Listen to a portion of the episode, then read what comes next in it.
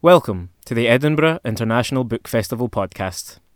We hope you enjoy this event, which was recorded live at the 2020 Book Festival. Hello and welcome to the Edinburgh International Book Festival. My name is Alan Little. Uh, I'm a journalist and broadcaster, and I chair the board of this festival. That's a great privilege. Uh, it's my privilege also to introduce you to this book today, on the Road uh, American Adventures from Nixon to Trump by James Naughtie. But before I do that, let me just say a special thank you to RBS who sponsored this event and to remind you that if you're enjoying this festival and you, you, you might like to consider donating so that we can bounce back again next year, you can also buy the book online by clicking the Buy the Book uh, button and going to our uh, online bookshop. British Sign Language interpretation is coming to you from Anna Spence today. That's on your screen as well if you want it. But Jim, welcome. Well, lovely a, to be with you. I mean, with book. an old friend. Yeah, it's a, it's a, it's a, it's a great book, Jim. It's a tremendous read. Uh, you, you merge memoir, 50 years of visiting the United States, memoir, some very evocative travel writing, travel not just geographically across a continent, but also through time, with some great insights into the way that the American political scene has shifted uh, in, uh, in the 50 years you've known it. Let me start by asking you this, though. What really intrigued me when I started visiting the United States and working there nearly 40 years ago was that unlike European countries, which are founded around an ethnic identity, France as the country of the French, for example, the United States was founded around an idea or an ideal. This was a people who took the values of the 18th century Enlightenment and turned them into a new and revolutionary way of governing. And it's a mistake for Europeans to think that because America is a young country, history doesn't matter very much. Oh, you're absolutely right. Uh, Americans have grown up with a greater and more finely uh, developed consciousness about their own history and their own origins than almost any, certainly any, you know, big country on earth. Um, and, you know, there are obvious historical reasons for that, but it is remarkable because they have a kind of self-consciousness that most countries think would be slightly embarrassing, even if they get above themselves from time to time. And, uh, you know, it takes you time to get to grips with that, but it's there. Um, and it's always a country that's thinking about itself. That's part of its culture, it's part of its politics. And that's one of the things that I find, you know, curious, um, attractive in some ways, uh, slightly threatening in others, but curious and absolutely something that would drive you on and make you want to say, well, why? And this preoccupation with uh, the story of its own foundation, which is a brilliant story. It's absolutely intriguing, yeah. and you, you, I, I never tire of it. Gives it at the same time a burning sense of purpose in the world, which isn't always benign. Absolutely, and an edginess because you're always measuring what happens against the dream of the founding fathers. And you're almost obliged every time you sing the national anthem. And as you know, and I know, you know, you sing it at every baseball game, you sing it at every, you know, it's there, it's, it's in your head. And you constantly saying, do we match up to this? And that's one of the things that I think has tormented Americans uh, down the generations. Do we match up? Now, uh, the interesting thing for me in writing this was that, you know, I went as a young student, I was 17, 18. In 1970, went round on a Greyhound bus, which is what you did in those days, $99 for 99 days the previous year. And we felt rather cheated. It was $99 for a month, but anyway, that doesn't matter. Um, and we discovered this vast country in all its diversity. We didn't discover it, we, we kind of got a first glimpse of it. But you began to sense um, that it was different in the way that you've just described. And I think that is the mystery that everybody's been trying to kind of uh, delve into for years and years. And that process of trying to live up to the ideals of, of the foundation divides Americans because they don't agree on what they mean by living up to those ideals. They don't agree on the way that they interpret those ideals. Well, indeed, and the, and the I, I think in a, in a way the theme of this book, which is you know a personal journey, it's a sort of travelogue. It it, it, I hope, describes some tableau of political events. um, in a way that will interest people. But the real story is that America, when I first knew it, or began to know it in the 1970, and then back as a student living there for the first time in 73, uh, was deeply, deeply divided. I mean, Vietnam had, had entered the soul of the American argument. And today, it is as divided as it was then, and it's never been since in between. And that's, those are the bookends of this story. The other character that comes through the book again and again as a kind of ghostly presence is the Civil War. Oh. Which, in some ways, you get the impression from the reading the book, the Americans haven't stopped fighting. Well, you know, it, look, we're both Scots. Uh, when I first went and, and got on the bus and went down south, went from uh, New York down to New Orleans and you know, spent some time in the South. I'd never set foot in the country. I didn't know the South. I knew its story. But of course, having grown up as a teenager in the 60s, I knew the whole story of the civil rights movement and the melodrama of the 68 campaign and all the stuff, the assassination of Martin Luther King, all that stuff was kind of meat and drink to a young boy. When I went to the South, two things struck me. One was, um, I understand these people. They talk in the same way as I was brought up to talk. They read the King James Bible. They, you know, they listen to fiddle music. They, and yet, and their conversation is laced with courtesies. Well, it, courtesies. And yet, at the same time, there was a, an appalling vision that came to me. Um, how could it not, of the kind of ghastly division between the races. I mean, I remember tell the story in the book of being in a diner in Atlanta. Little, nothing much happened. I was sitting there. There was one other guy, middle-aged white guy, reading his newspaper, smoking a big cigar, the big fraternity ring on his finger, and he talked to the black man, inevitably behind the counter, as boy, who was probably 20 years older than him, grey-haired, and they were both polite, because they both knew that was how it was meant to be. And I remember feeling that that was a profoundly shocking thing. And it's never left me. And then, and if you go into the South and go to the graveyards and see the Confederate graves, you realize the Civil War, to many people there, certainly in the 70s and even now, is something that seemed to have just happened, you know, a generation ago. I mean, you tell the story of uh, only 10 years before one of the journeys you make, you make, the black people had to get off the train before oh, it crossed the... It, as it came into Washington, if it was going into Virginia before it crossed the Potomac River, um, the train was emptied at Union Station in Washington. And, you know, black folk got off and then they had to get in the back carriages, would have, of course, they sat on kind of slatted seats. And whites went in the front. I mean, but the, the Civil War, you can draw a line from the Civil War to to, to, to, today's Trump's America. We'll talk about Trump in a minute. Yeah. But it, the, the, line runs through the assassination of JFK, and it because it crystallizes two things that dominate American politics: the politics of race. And the proper role and scale of federal government. Absolutely. And, uh, you know, race, there's a contemporary cliche that calls it the original sin. And I think, uh, you know, there's a lot in that uh, the sin that can't be um, shuffled off, you know, that is embedded in this, the stain of slavery. Um, I think that the, the failure uh, to deal with that 150 years ago is one that still pains America today. I mean, I, there's a chapter in the book where I had a long conversation with Hillary Clinton long after she failed to win against Donald Trump in uh, 2016, although she got three million more votes. Um, and she said, You know, I do believe that the racial problem is America's original sin. And I do believe that Lincoln, a Republican, of course, the first Republican president, the party that will be going for eight years, um, was the greatest president.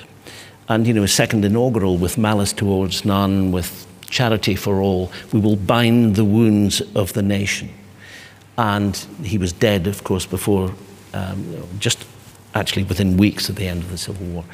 Um, but, you know, that was an opportunity missed. And it was a hundred years before LBJ carried through Kennedy's Civil Rights Act and the Voting Rights Act to make it happen. And that is, I think it's a tragedy with which they live today. And it's a start uh, in the book of a story that runs all the way through this book that civil rights moment in the 1960s creates a, a, a culture war. The, the, maelstrom of the, of the 1960s, you say, out of it came an electric feeling of alarm. It alarmed much. What, what happened on the streets of Chicago, especially, alarmed many Americans and started the great realignment of American politics. The South had been a democratic stronghold. Hard to believe now. Absolutely. the South had been a democratic stronghold. Never going they were never going to vote for the party of Abraham Lincoln, the exactly. Republicans. But that, ch- that changed fundamentally in the 60s. It changed. Well, Nixon understood it. I mean, Nixon, was uh, president from 68 until his resignation in 74 after Watergate. Um, Nixon understood that the South was conservative, obviously, in its kind of social attitude. But it could never vote Republican because in the 1860s, Democrats had been the party of states' rights against the federal government, therefore against Lincoln, therefore in favor of the Confederacy, therefore on the wrong side, as it were, in the Civil War. And that was corrected. And LBJ said, and I've talked to Clinton about this, Hillary Clinton about this. LBJ said when he passed the Civil Rights Act, forced it through as president, and the Voting Rights Act, he knew he was destroying the Democratic Party in the South. He said um, for a um, generation. It's turned out to be much longer than and that. absolutely. And, and you're right about the realignment, but it was, you know, it was in the 90s that the interesting thing, if you, if, if you look back to 70s and uh, 60s, people didn't talk about the Constitution very much. I mean, they talked about the idea of America and so on, but there was an obsession with the Constitution which came to bear very heavily on politics in the 80s and 90s. And the Constitution itself became a weapon, a dividing line. And it was portrayed, especially on the right, as something which had always been there as a dividing line. But actually, most people's lives, it hadn't. You know, the Constitution was there as the guarantor of liberty and so on. But Newt Gingrich, when he became Speaker of the House in the mid 90s, uh, against Clinton, and that was a great kind of battle, Bill Clinton in the White House at the time. Um, Gingrich said, you know, we are going to use this constitution as a weapon.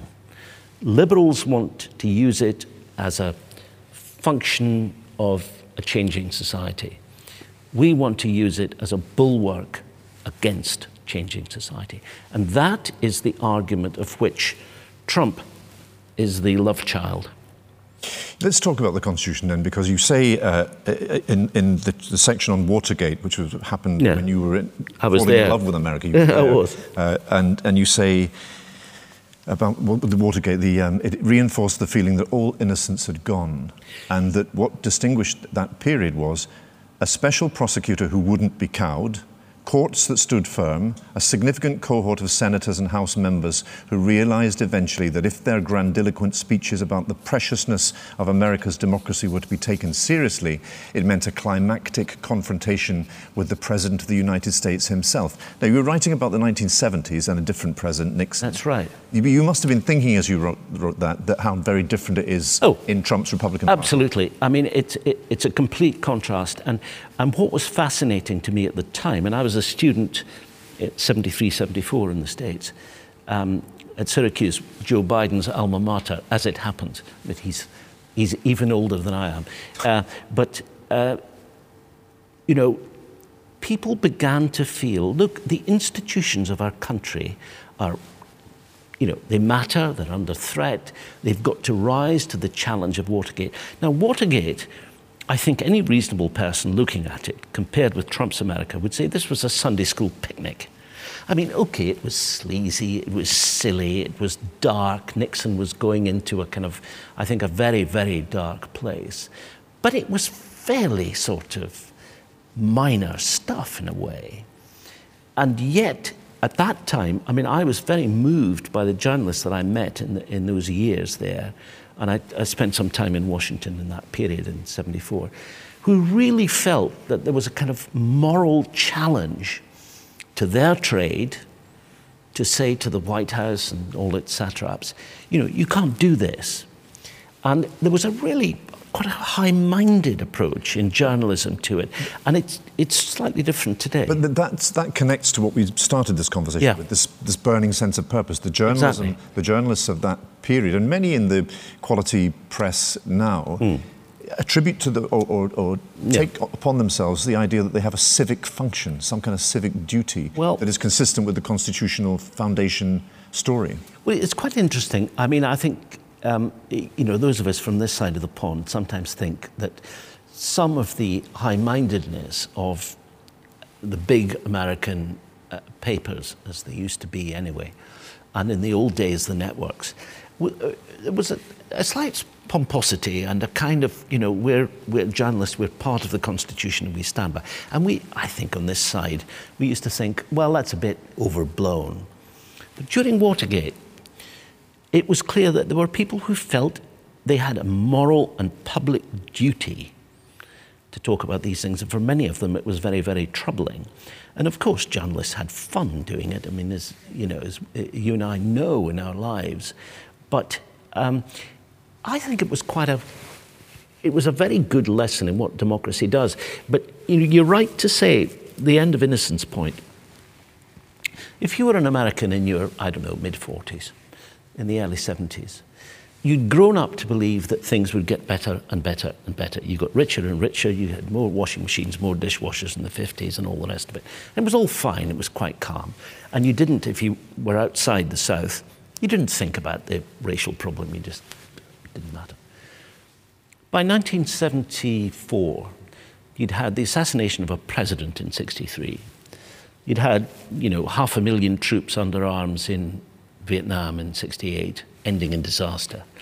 In 68, you had a president, Lyndon Johnson, who was basically thrown out of office by an anti-war protester, Eugene McCarthy. You had the assassination of Martin Luther King, the assassination of Bobby Kennedy. It was all going wrong. And then you had Watergate. So step forward the Sunday school teacher from Georgia, Jimmy Carter, in 76.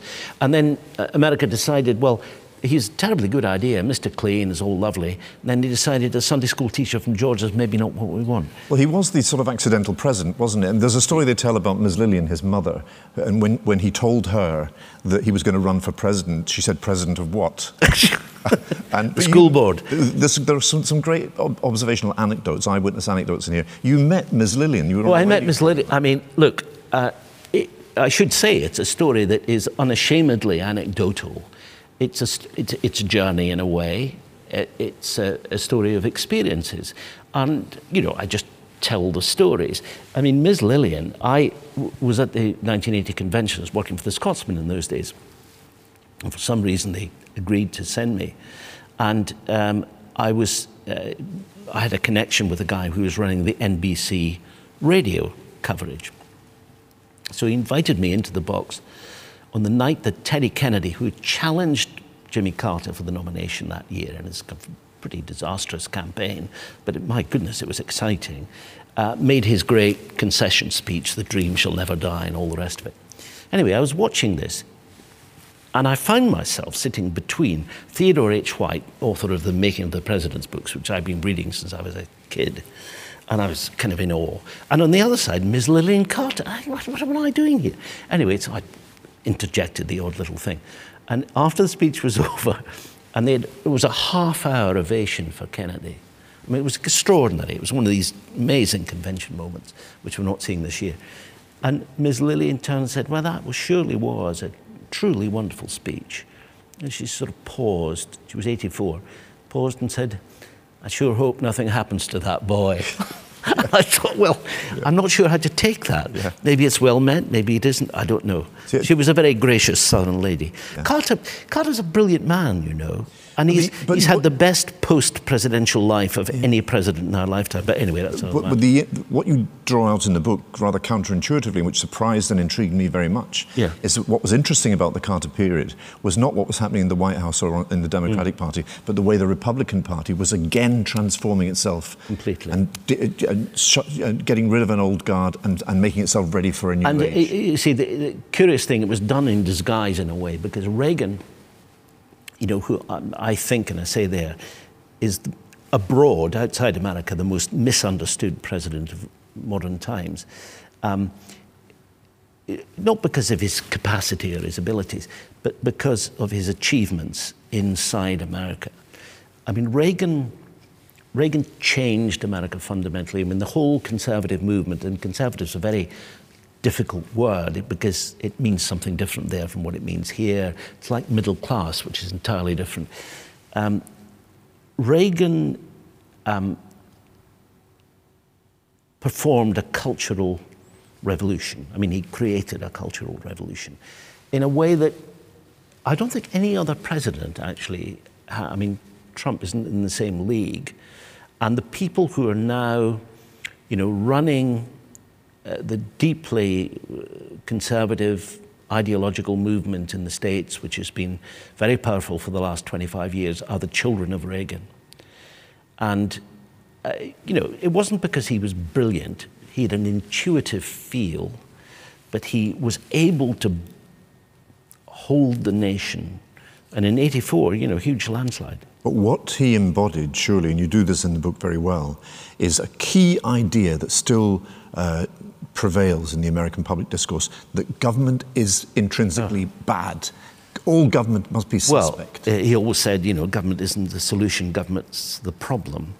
And he, you know, funnily enough, I, I tell the story in there, and I've got it, you know, well, first hand, but second hand from somebody who was in the room. When Margaret Thatcher went to meet him for the first time in late, uh, late 81, she'd been in office for a short time. He'd just been elected. She went out, and of course, she was thrilled. I mean, he was a cold warrior, he wanted smaller government, all the rest of it. And she spent time in the Oval Office, and she was high as a kite. And they went over to the government guest house in Lafayette Square, funnily enough, called Blair House, formerly, um, I mean, lived in by Tony Blair in a former, in a, in a later incarnation. Anyway, she was sitting there with uh, Lord Carrington, Peter Carrington, her foreign secretary at the time, and somebody I know who was a foreign office uh, diplomat was serving the drinks, large Macallan for Mrs. Thatcher, and um, she started talking about Thatcher, uh, about Reagan, and, and Carrington pointed at the ceiling and went like this, meaning it might be bugged. I think, shut up. But she was off, and she said, she leaned over to him and said, tapped her head like this and said, Peter, there's nothing there.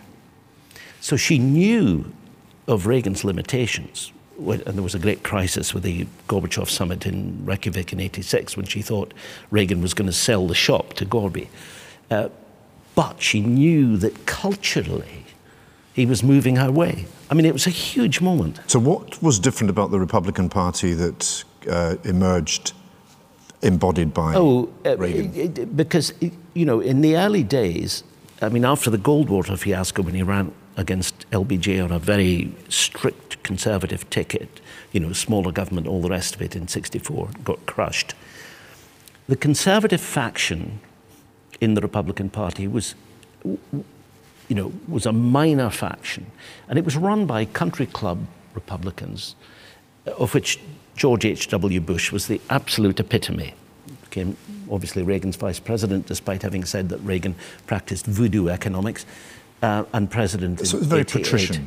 Very patrician, um, and but you know, middle of the road. Mm. And don't forget that George W., his son, when he became governor of Texas in '94, ran as a compassionate conservative. Mm.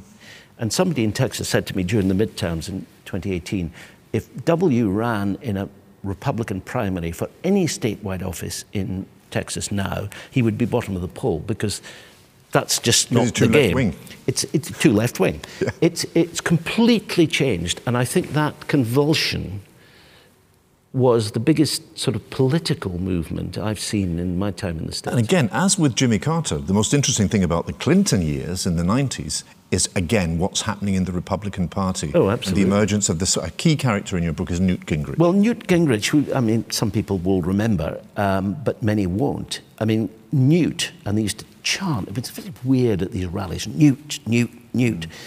And he, you know, is a slightly sort of nutty history professor type. And I met him several times, and he's a, he's a charming, intelligent, very well read man. But there's, there's something slightly, you know, different about him. And he became Speaker of the House. And of course, Speaker of the House is a political office, not a, um, non political office in, in, the, in the House of Representatives. And he had this thing called the Contract for America in 94 when they were elected the majority for the first time for 40 years. And it was a radical program of right wing reform. Now, Gingrich himself, curiously, because he was assailing Clinton for the Lewinsky business, Clinton, uh, uh, uh, Gingrich himself fell as a consequence of a dalliance with a, um, a woman 40 years his junior or something. Uh, but he transformed the language of politics. He made it rougher, more biting, more incisive. And America, from that time on, has gone down the road of a kind of personal venom in the political dialogue that I think many Americans regret. But the problem is, once it's in the system, how do you drain it out? There's lots to talk about, but I'm going to move forward now because yes. I want to get to Trump sure. uh, soon. But one of the most affecting and reflective chapters in the book is your encounter uh, with Hillary Clinton after she is a couple of years after she had lost the election. Well, and yeah. Let me just let me, again. Let me just quote to you here. Yeah. I, I, I realise the depth of her agony, not simply about her own defeat in 2016, but about the failure to complete the journey to a more liberal America, of which she'd been confident five decades earlier. Well, I, I think this is a, a really important point. I mean, I went to see her. I'd done a thing with her in London, and so we had a kind of connection. And I asked if I could go to see her. She wasn't doing any broadcast interviews because it was a a delicate time in the Democrat nominating process, and she didn't want to get involved. But I said, I want to talk to you about this book. So I went to see her one afternoon, rainy afternoon in New York. She's got an office high in a building, I mean, literally in Times Square. It's extraordinary. Nobody knows she's there, but anyway, she is. And I went and sat down with her, and she was, you know, she wasn't made up. She wasn't, it was a kind of, it was a proper conversation. And I said, I'm, I'm not interested in going over the Trump stuff, because we, we all know that. But I want to talk to you about the history. And we talked about this. And, and one of the things that came through to me very strongly was that she realized that, you know, when she was growing up and she, you know, a star student at Yale Law School and all the rest of it, but instead of going to a big law firm in New York or Chicago, she went down south and did civil rights work. And she said that she had believed that they were set on an inevitable course of, you know, what she would call progressive reform. And I mean, she also came back and worked in Washington on the House Impeachment Committee and wrote the articles of impeachment against Nixon. I mean, couldn't, you couldn't make it up. As a young lawyer. You couldn't make yeah. it up. Anyway, um, and she said, look, in terms, she said, what people of my generation worry about is that perhaps the feeling that we had that Americans are instinctively bent on progress, on liberalization, on closing the racial divide. Maybe we're not right. Maybe they're not like that. And I sensed in her a troubled feeling that, you know, maybe this country is not as decent and as forward looking as we thought. There was a very, you know, very profound feeling again, the antipathy to the idea of public of, of government solution. Exactly. You say she said she acknowledged that it was hard to make the argument for a collective solution to anything. Now, so what your book again does. In decade after decade, is show the American right wing reinventing itself while the left remains doggedly rooted in the project of the 1960s. Yeah, I think that's right in a way. I mean, it's a. But, you know, the 60s was such a beacon for uh, people who saw themselves as liberals. And I remember meeting Obama for the first time in 2004 on a street corner in Chicago. And I'd heard him talk at the Democratic Convention in 2004 when he was completely unknown uh, to the country. And he'd been catapulted into a Senate seat in Illinois because of a Republican sex scandal. And he was clearly going to win but he was an unknown state senator. So they gave him a speaking slot at the convention. And I, I was on Rod Sharpe's show on Five Live at the time, in the middle of the night. And you know Rod, and I, you know, was at university with him and known him for ages. And we watched this, as Obama described himself at the time, you know, a skinny guy with a funny name. making this absolutely extraordinary speech. So I determined before the election uh, that we would go and watch him in Illinois. So I went, talked to him in the street corner. We had to do it on the street because he couldn't do it in the church, Jesse Jackson's church, which was his headquarters, because he had to smoke every two minutes. I mean, he couldn't stop at that time. So we stepped outside and he, I mean, he talked about the 60s, of course. And I talked to Jackson afterwards, after Obama had gone leafleting with Michelle and the kid. I mean, they literally were going out sticking envelopes through the street. And um, Jackson said to me, he said, listen, my generation, Martin Luther King's generation, Ralph Abernathy and all these people, and Jackson himself, he said, none of us will be the first. I tell you, this is the guy. Because we've got to escape from this, you know, hangover of this stuff. We've got to go into a new era. And I was extremely skeptical. Now, four years and three days from that conversation, Obama was elected. Now, it was always rubbish to say this is the end of racial politics. Of course, it wasn't going to be the end, it was only the beginning. Uh, but yeah. it was a heck of a break. But the interesting thing, it came, it came after 40 years of pretty much uninterrupted conservative hegemony. We're starting with Nixon getting elected in 68, and there were only two men from the left occupied the White House in all those 40 years Carter and Clinton, both had the mud of the old Confederacy on their boots to some extent. They were both southern, southern white men, and that was important. And then you got a black senator, not even a state governor. So it looked like a revolutionary moment, but again, during the Obama years, the right reinvents itself. Well, indeed. And of course, Obama would say, and indeed, and anybody who hasn't seen his speech, his virtual speech to the Democratic Convention this week, wherever you stand politically, should watch it. It is the most it, it's one of the most powerful political yeah, speeches. I'm I've not seen for a very long. Because I want no, to no, no, Trump. That's fine. I want to get on to uh, Trump. No, no, but but uh, what I'm saying is that um, you're you're absolutely right. There was much more going on on the right than on what Americans have not tended to call the left, but I mean the liberal side of politics over the time and the reinvention. And you're, it's a very acute point to make that the two people who bucked the trend over 40 years were both Southern governors, Clinton and Carter.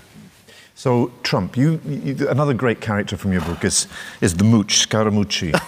he told you Trump wanted out. Well, at the height it, I, I, there's this character, and many of you will not know him, and maybe that's good for your soul. Um, Anthony Scaramucci, and I first met him, I suppose, in 15. And he was a of money man in New York. He used to work for Goldman Sachs, and then he set up his own big hedge fund and all the rest of it. And I went to see him, and he was backing a completely ridiculous candidate. Scott Walker was the governor of um, Wisconsin. And he said, Oh, Trump is a non starter. He, he's in this for publicity. He doesn't care. The next time I saw Mooch, about, I don't know, six months later, he turned into a Trumpist because clearly Trump, the bulldozer, was running. So he became a total Trumpist, ended up for 11 days as White House Communications Director. But I saw him about four days before the election in 2016. And I was going to see Hillary Clinton's people and was going to see Trump people. So I went to see the mooch and I said, Well, what's happening? And he said, Oh, I think, you know, 55% chance we, Trump, will win. Didn't believe it, but there we are. So we had this conversation. As we walked towards the elevator, he put his hand on my shoulder, and we were getting on quite well by this stage. And he said, But I've had one piece of good news. I said, What's that? And he said, We've had an assurance from Donald. If he's elected on Tuesday, no more tweets. well, there we go. Now, the mooch is now, you know, an avid get rid of Trump. He thinks he's. He said to me the other day, I did an interview for a documentary I did about Joe Biden, and he said, I, I said, what about Trump and the Constitution? He said, he's never read the Constitution. He doesn't know the Constitution. He doesn't like the Constitution. And then he said, very interesting, he said, he is the most, he, he said, he is the least American president in the modern era. Fascinating insight. So, how resilient is the Constitution? Because to some extent, that's the, the test. The, the, the, the, framers in the 18th century framed the Constitution not to facilitate what's routinely called the will of the people, but to some extent to thwart it, to keep the will of the people in check because they feared mob rule. Is the Constitution resilient enough now to protect American democracy? That's the question that's on the table. Uh, Jim Fallows of, of, The Atlantic, who's a wonderful commentator, worked in the Carter White House, but he's mainly been a journalist through all these years and is, you know, in his 60s. I did an interview with Jim after Trump's election, before his inauguration, where he said to me, Look, this is, and we go back to our favorite subject, this is the biggest test of American democracy since the Civil War. And I think, and if you watch Obama's speech at the Democratic Convention, what he was saying, he said an extraordinary thing. He said, Don't let them take away your democracy. And somebody, I think it was Ron Brownstein on The Atlantic, said afterwards, uh, maybe Beschloss, the historian, said, No former president has ever said that about his successor to a convention or on any of them before. They haven't felt it necessary. But I think there is a serious question about the courts um, and how he handles it and I, you know, I do think that's on the table. Now, you won't like answering this question. The, the, Scotland's leading historian, Sir Tom Devine, always asks when he's asked to project into the future. He always he says the future is not my subject. The future is not my period. Right, that's okay. Right. And uh, so, is he going to win, Trump? I, I think he won't, but we said that four years ago.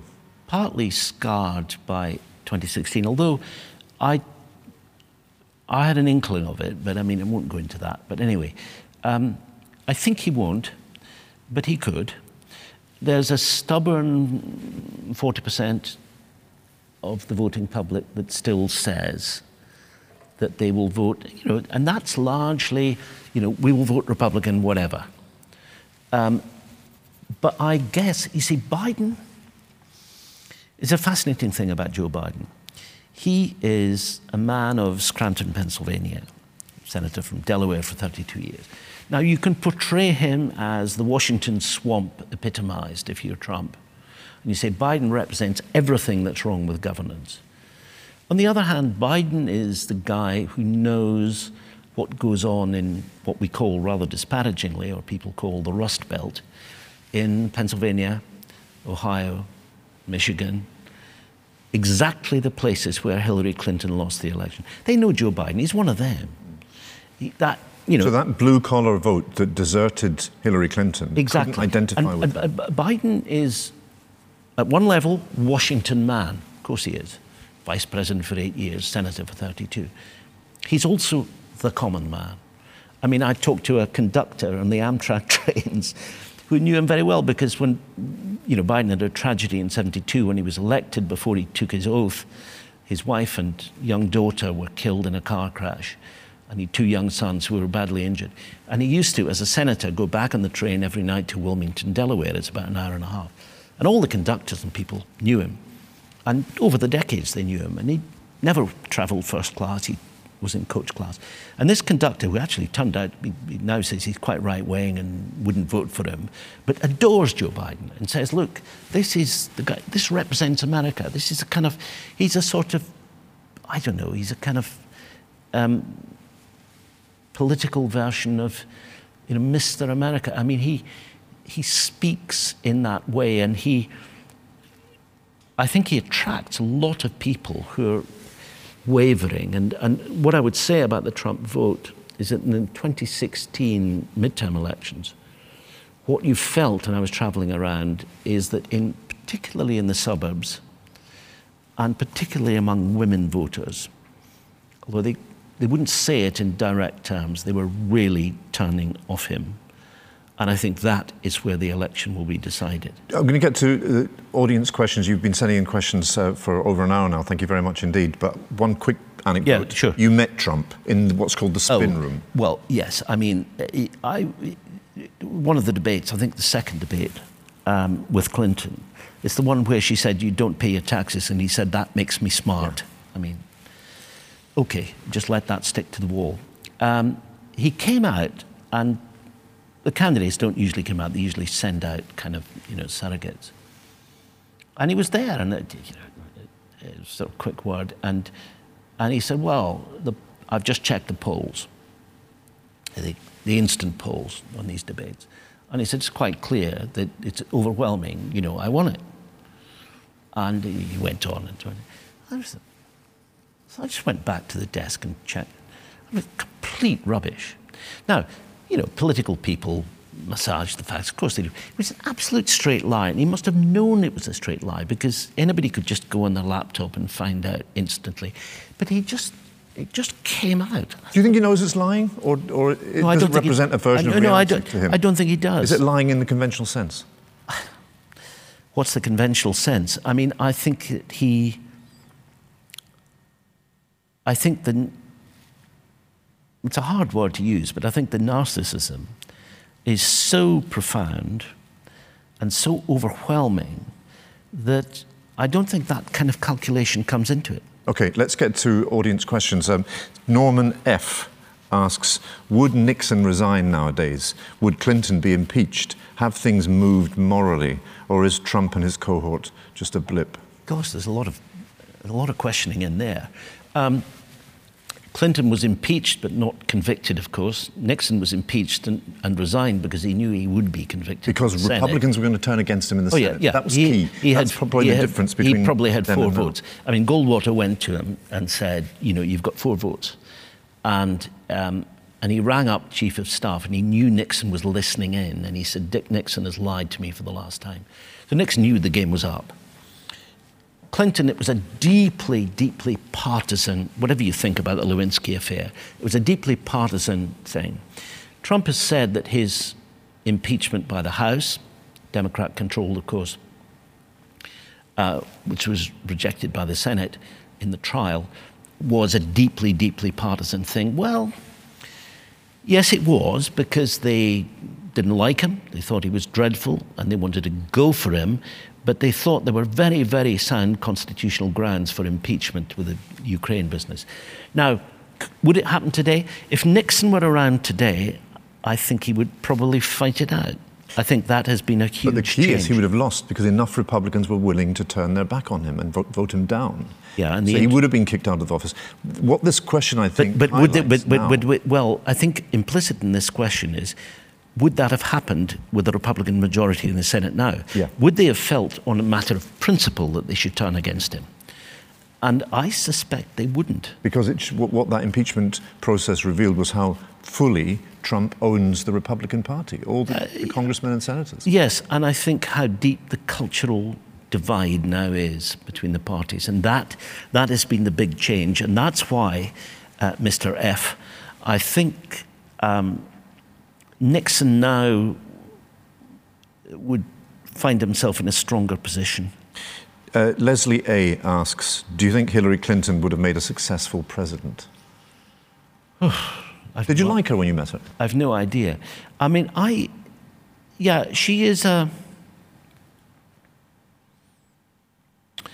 She's somebody that you feel is at a distance the whole time. But she's an extraordinarily accomplished person. She's very, very clever. The people who like her and care about her and followed her politically adore her. But she has the capacity to antagonize people in a way that I, have seen in very few political figures. Now, a lot of that is. Misogyny? Uh, it, well, there's a bit of that, yes. I thought she ran actually a very bad campaign. I mean, it was just a bad campaign. You ask, I mean, I just won't go on about this. Would she have been a good president? Look, she, she was extremely skilled in world affairs. I mean, you know, Obama's Secretary of State for four years. Um, she knows everybody. She's clever. Um, I, you know, all the Trump stuff about Clinton corruption, I think, is hugely, hugely inflated. And I suspect that she would have been one of the best qualified people to be president that we've known in our lifetimes. Of course, that doesn't mean that when the crisis hits, you deal with it well. Uh, Richard M., some breaking news in this question. Oh. oh.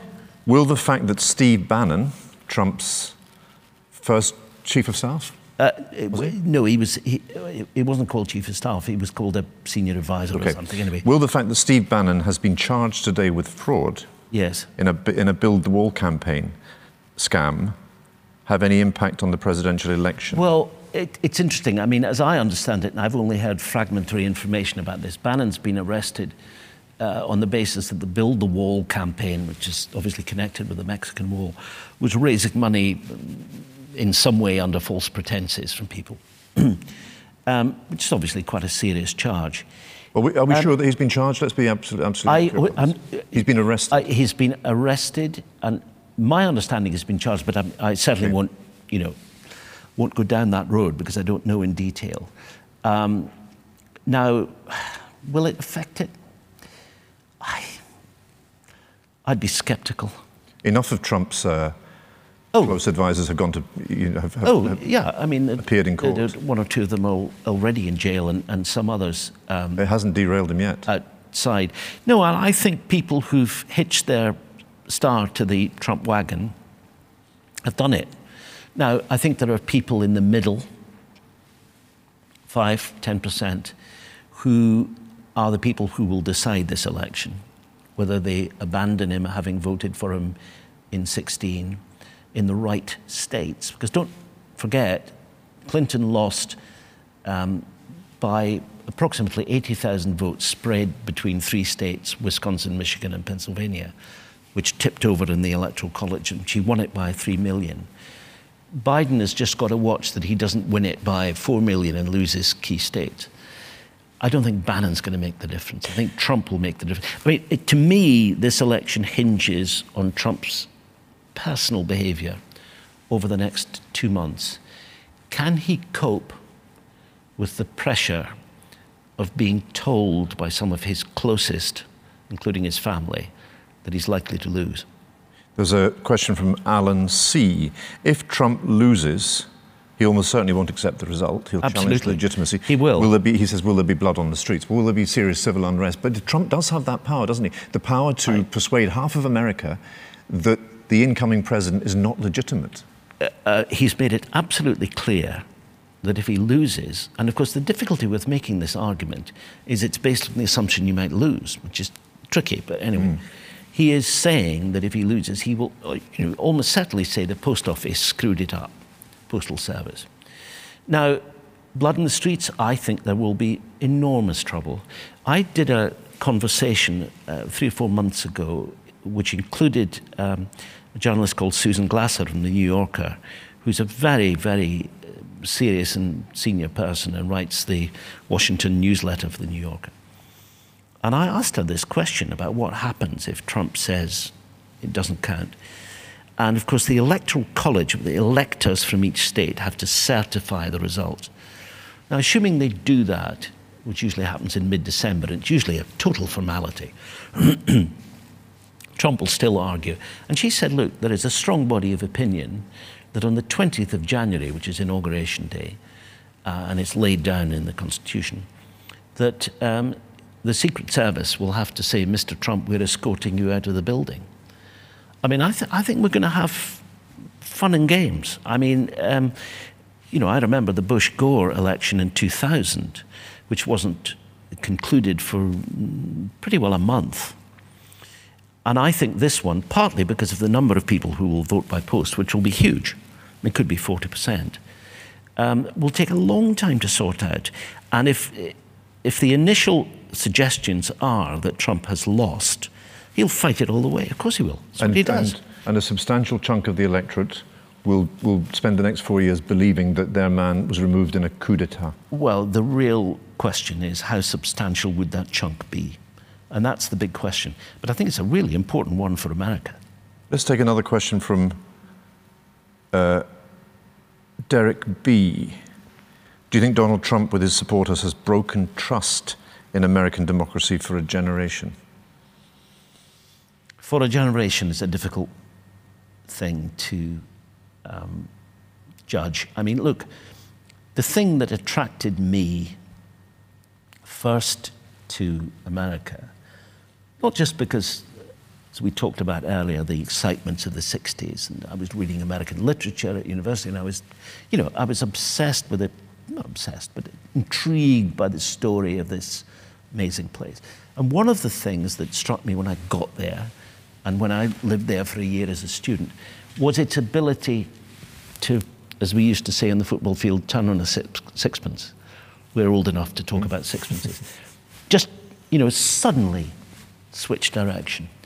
And I would be extremely reluctant to say that the imprint of Trump, were he to be defeated, would last for a generation. I mean, of course, there would be a period of, uh, you know, reconnection with something else. Biden, you know, is a deeply traditional figure who would say, you know, I want to get back to this, that, and the other, clean out all these officials. And of course, that would cause trouble and everything else. If that happened, I'm not sure in 15 years people would regard the Trump era as anything other than a, you know, a blip on the screen, because that's what America does. There's another question um, from Norman F., who we heard from earlier. Yeah. With the right wing leaders in the USA and the UK, he says here, using disruptive tactics through the use of lying, do the opposition in the form of Democrats adopt the same brass neck tactics, or do they continue with outmoded things like facts, in inverted commas? Well, and talking about hope and. I, I, understand where Norman is coming from with that question, but um, I, I think that um, Democrats believe, in the tone of this convention, and you listen to the Obama speech, and of course um, the Biden speech, that they believe that most Americans, uh, even some who voted for Trump last time and have been reluctant to abandon a president, particularly in a you know, difficult period of a pandemic, are feeling that somehow it's not working. And that's their appeal. And of course, Trump will reach for all kinds of things. And I mean, he's, you know, he gives credence to the most extraordinary conspiracy theories. But the only thing you can do if you're opposing that is to say no and hope and believe that most people share your view. Now, whether that's true or not, I can't say, but I think that is exactly what they should do and what they are doing. But again, one of the things you do in your book is trace the roots of what you might call Trumpism, and they're much older than you might think. Oh, yeah. You ask somebody at some, some point, uh, why, is there, why is there a war on science? And the reply comes, it started decades ago, the war on science. Well, I mean, the war on science, I mean, it's interesting. If you look at the climate change thing, you know, one of the reasons that big movements against climate change took root in the United States. Wasn't because they didn't believe the science, but if you come from a political position which holds that international agreements and cooperation across borders is inherently wrong, that it is, as Trump would put it, America first, and you're told that this climate crisis is such that it can only be solved by international cooperation. You then say, well, hang on, that can't be right, therefore the science must be wrong. I mean, it's a very curious and, form and, of argument. And maliciously wrong, a hoax. Maliciously. And, you know, Trump is, you know, he's anti vaccine by instinct. I mean, he, he just goes. I mean, there's a guy called Alex Jones who is, um, well, I don't quite know how to put this politely. He's in the David, David Icke uh, category. Uh, he's rather cleverer than David Icke, but he, he runs a, a huge TV thing and he um, pushes every conspiracy theory you've ever thought of. And Trump at one point said, you know, this man should have a Pulitzer Prize, which is the great prize for journalism in the States. I mean, he is, you know, on the nutty fringe. And Trump's in there, and he doesn't, he doesn't much care. And I think, you know, if you read, for example, the memoir of John Bolton, who's a hard-boiled neocon, he doesn't like that phrase, but, you know, the great, one of the great progenitors of the Iraq War. Bolton was served uh, briefly and uncomfortably as Trump's national security advisor, scathing about Trump. And he says, I mean, the Bolton book is, is slightly unpleasant. You realize that, you know, he's a very, very unpleasant man. But uh, he talks about Trump in excoriating terms, saying this man has got no understanding of international affairs. All he's interested in is a quick win and you know instant gratification. Now, I am not in a position to comment as to whether that is true, But all I will say is John Bolton says it, And, yeah. and John Bolton is to the right of Genghis Khan. I want to ask you, finish, Jim, Jim, because we've only got a couple of minutes left, with a sort of personal observation and a reflection. Like you, I grew up in the decades after the Second World War, and as I got interested in the United States as a force in the world, Sure. uh, I came to understand that the Europe that I'd grown up in, a Europe of peace, increasing prosperity, increasing opportunity for most people, not for everybody by any means, but for most people, I came to understand that that was substantially an American achievement. America's, American power in the world used benignly uh, in pursuit of something that benefited all of us who grew up in those, or most of us who grew up in those decades. That was the Roosevelt, Rooseveltian settlement Absolutely. coming from Franklin Roosevelt and Harry Truman after the Second World War. Are we living through the end of that Rooseveltian Truman period? We are if Trump wins a second term.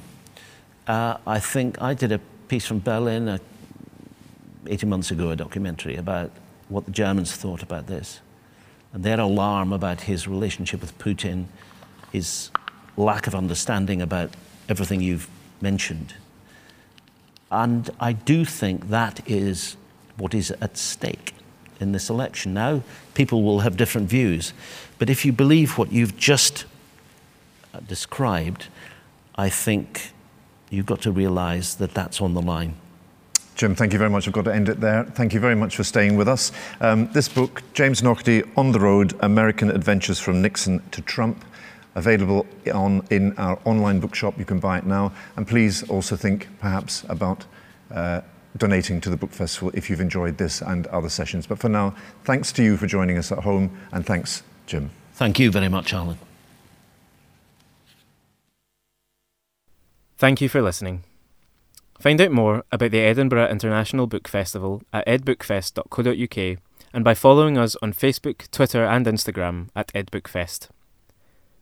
You can hear more events by subscribing to this podcast on Apple Podcasts, Spotify, or wherever you get your podcasts, and you can also watch a selection of our events in full on our website and YouTube channel.